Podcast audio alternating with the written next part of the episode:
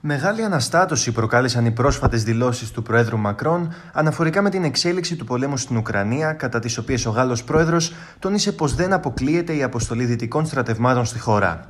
Εδώ και δύο χρόνια τα κράτη του ΝΑΤΟ πασχίζουν να μην εμπλακούν άμεσα στον πόλεμο, παρατηρεί η εφημερίδα του Βερολίνου Zeitung.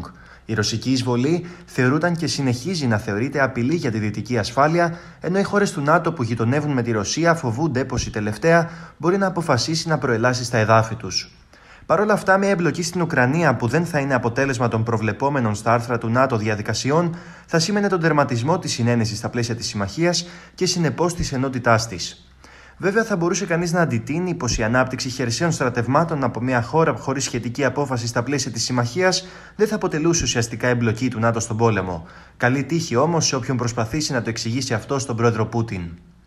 Ο Μακρόν σπανίως αντιστέκεται στον πειρασμό να τραβήξει την προσοχή με προκλητικές δηλώσεις. Με αυτόν τον τρόπο όμως βλάπτει το πολυτιμότερο στοιχείο που μπορεί να διαθέτει ένας πολιτικός, την αξιοπιστία, σχολιάζει η οικονομική επιθεώρηση Handelsblatt.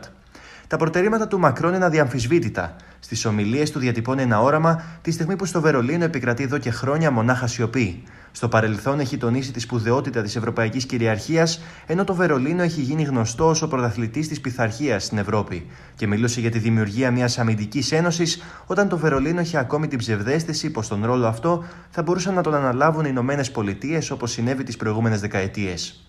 Όμως με την τόσο απερίσκεπτη όσο και βαρισίμαντη πρότασή του να σταλούν στρατεύματα στην Ουκρανία, ο Μακρόν ξεπέρασε ένα όριο. Γι' αυτό και μερικές φορές θα προτιμούσε κανείς η ρητορική του να διέπεται από την αυτοσυγκράτηση ενός καγκελαρίου παρά από την οραματική, πλην όμως αλλοπρόσαλη και απρόβλεπτη ύβρη ενός Προέδρου.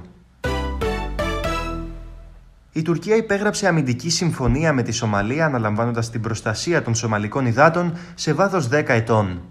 Στη Frankfurt Allgemeine Zeitung διαβάζουμε με τη συμφωνία αυτή η Τουρκία καταφέρνει να ενισχύσει περαιτέρω τη στρατιωτική παρουσία της στο κέρας της Αφρικής. Οι λεπτομέρειες για τη στενότερη συνεργασία μεταξύ των δύο κρατών δεν είναι ακόμη γνωστές, ωστόσο η Τουρκία έχει επιβεβαιώσει πως θα αναλάβει την εκπαίδευση και τον εξοπλισμό του Σομαλικού πολεμικού ναυτικού. Η τουρκική παρουσία στη Σομαλία θα μπορούσε να επιδράσει αποτρεπτικά, στέλνοντας ταυτοχρόνως και ένα ισχυρό μήνυμα προς την Αιθιοπία, διότι το κλίμα μεταξύ των δύο κρατών είναι τεταμένο. Ο πρόεδρος της Σομαλίας κατηγόρησε τον πρωθυπουργό της Αιθιοπίας πως σχεδιάζει να προσαρτήσει τη Σομαλιλάνδη.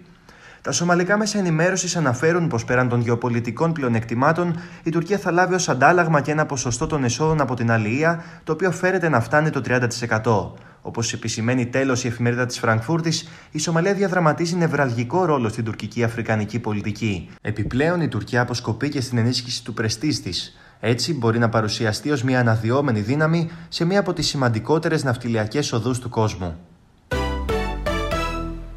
Ο πρόεδρος Ερντογάν αρέσκεται να τραβάει την προσοχή στις διεθνείς διασκέψεις, στι οποίες συχνά ταξιδεύει με τρία ή και τέσσερα αεροπλάνα.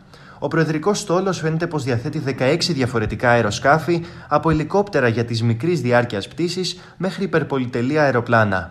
Το γερμανικό δημοσιογραφικό δίκτυο γράφει για το κορυφαίο εξ αυτών την αβαρχίδα του τουρκικού προεδρικού στόλου, το Boeing 747-8. Πρόκειται για ένα τζετ μεγαλύτερο και πολυτελέστερο ακόμη και από το Air Force One του Προέδρου των Ηνωμένων Πολιτειών. Το αεροσκάφος, που έχει υπνοδωμάτια, μπάνια και αίθουσες συνεδριάσεων, ανήκει αρχικά στον Εμμύρη του Κατάρ. Η επιβατική έκδοσή του μπορεί να φιλοξενήσει περίπου 400 επιβάτες, ενώ το κυβερνητικό αεροσκάφος έχει σχεδιαστεί για να μεταφέρει μόλις 76 άτομα. Η επίπλωση είναι από τις πλέον εκλεκτές με μάρμαρα, φύλλα χρυσού, υψηλής ποιότητας δέρμα και τα καλύτερα εφάσματα. Στις αρχές του 2018, το Κατάρ αποφάσισε να αποχωριστεί το επτάμενο αυτό παλάτι και να πουλήσει το αεροσκάφος με τη μεσολάβηση μιας ελβετικής εταιρείας. Σύμφωνα με ειδικούς της αεροπορίας, η αξία του αεροσκάφους εκτιμάται τουλάχιστον στα 461 εκατομμύρια ευρώ.